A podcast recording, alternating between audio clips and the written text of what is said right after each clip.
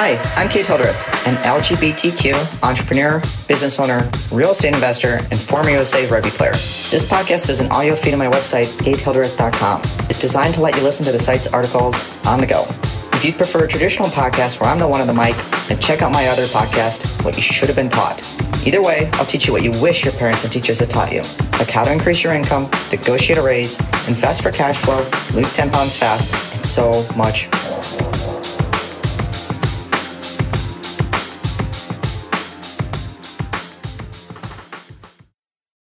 Tax Strategies How to Play the Tax Game Like the Wealthy.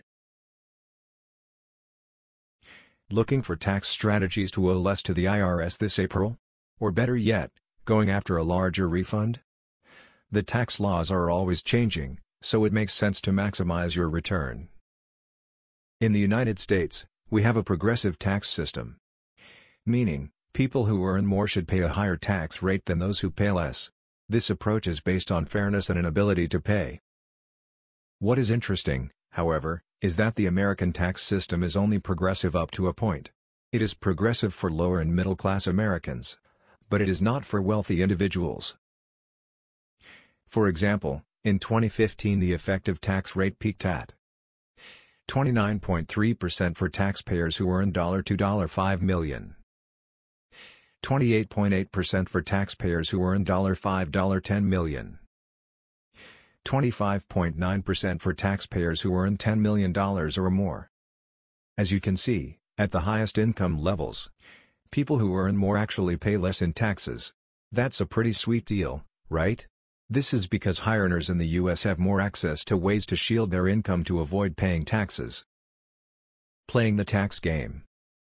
While it's a complicated question, and there is, of course, much debate surrounding it, it is true that the richest members of our nation have a greater ability to control their tax bills. The consequence of this is that the tax code unfairly burdens the middle income tax bracket, where the tax system is progressive, with earners paying paying up to 37% in federal tax. On the upside, wealthy Americans, making $2 million, $5 million, $10 million or more per year, do contribute to our nation in the form of real estate development, business growth, job creation and charitable contributions. Meaning, there are contributions from these individuals outside of the tax system. Unsurprisingly, nothing is entirely good or bad. Rather, it is simply valuable to consider how to optimally apply the tax law to your individual situation.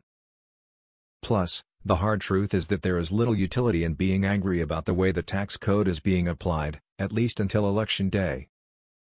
What is useful is to emulate the activities and tax strategies of the wealthy, albeit at a smaller scale. Tax strategies to protect your money.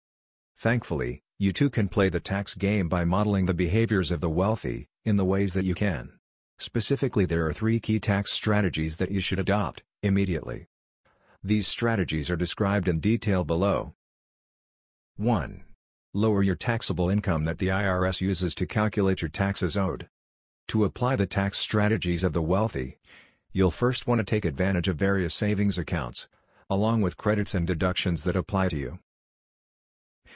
One of the reasons that I love real estate investing is that the IRS tax code is littered with deductions and credits related to this activity, from mortgage interest deductions, to depreciation deductions, 1031 exchanges, primary residence capital gains tax exclusions, and so much more.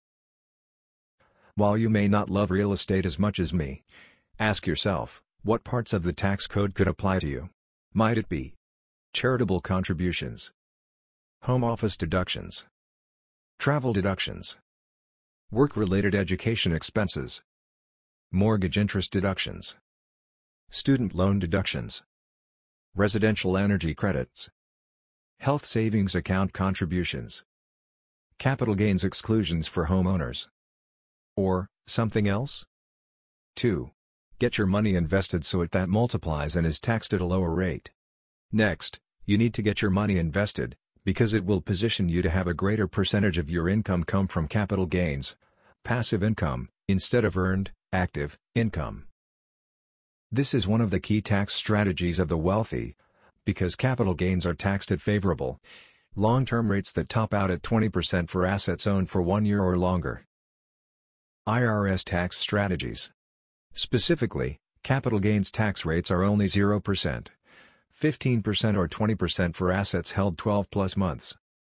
For assets owned less than a year, capital gains get taxes the same as ordinary income. So from a tax perspective, it's usually advantageous to hold assets for a year or more. Capital gains are defined as profits from the sale of a property or investment. Examples of capital gains include dividend payments, stock profits, Bitcoin profits, real estate profits, profits from the sale of a business, etc. Also, when you get your money invested, it will start compounding for you, multiplying every day and every year, without your involvement. Because you can keep working and your money will be working for you. This is how you stack income sources like the wealthy, Best of all, you don't have to do this at a large scale to start reaping the benefits. For example, let's say you earn $50,000 at your job this year. Next year, you again make $50,000 from your job. But also make $5,000 in passive income. For example, from the sale of a stock that increased in value. That's a 10% improvement in your gross income and the extra $5,000 you made will most likely be taxed at a lower rate than your earned income if you owned it for 12 plus months. Pretty awesome, right?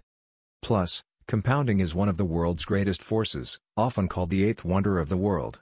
At a 10% rate of return, your money will double in value approximately every 7.2 years. That means it will quadruple, 4x, in value in only 14 to 15 years. That's incredible. 3. Continually learn about taxes. Finally, wealthy people tend to give enormous attention to their tax strategies, learning about them, brainstorming with their peers, and hiring smart professionals to advise them. Remember, tax law is always changing and it pays to understand how it affects your personal finances. Best of all, you can do this too, for free. Accounting firms have published thousands of articles on tax topics which you can read online. Or, you could schedule a free consultation with a tax professional to see if hiring them would save you money beyond the fees they'll charge. There are also hundreds of YouTube videos about tax strategies. I frequently remind people that if you were to learn about only one new tax deduction each year, the compounding effect of that action over 50 years would be profound. To help people to best understand tax strategies, I liken it to playing a game of Monopoly. In both cases, you must follow the rules. In the case of taxes, it's the law, but there are also clear strategies that you'll want to learn and implement. As Warren Buffett says, learn more to earn more. Tax strategies for life. In summary, the American tax system is progressive. Increases with income, for lower and middle class Americans. But the wealthiest Americans tend to get proportionally greater tax relief. Given this reality, what can you do to best position yourself within the existing framework? What can you learn from the wealthy and how can you model them on a smaller scale? Let me know your ideas in the comments below or feel free to ask questions. Up next, how to save money on taxes this April, 7 savvy tips. Are we connected yet on social media? If not, let's make it happen. Instagram, Twitter, Facebook, Pinterest. If you like this episode, then keep listening or explore the full website at katehildreth.com. You can also find me on your favorite social media channel using at Hildreth definitely send me a connection request because I'd love to share in your world too.